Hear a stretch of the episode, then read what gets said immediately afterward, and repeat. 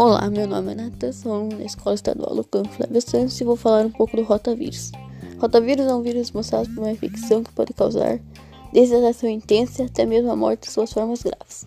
A infecção por rotavírus, também chamada de rotavirose, é uma doença viral bastante conhecida que acomete principalmente crianças. Essa infecção é causada causa diarreia na forma mais grave e leva as crianças a morte todos os anos. Estima-se que atualmente cerca de 1,8 milhões de crianças com até 5 anos morram em decorrência de diarreia desses casos.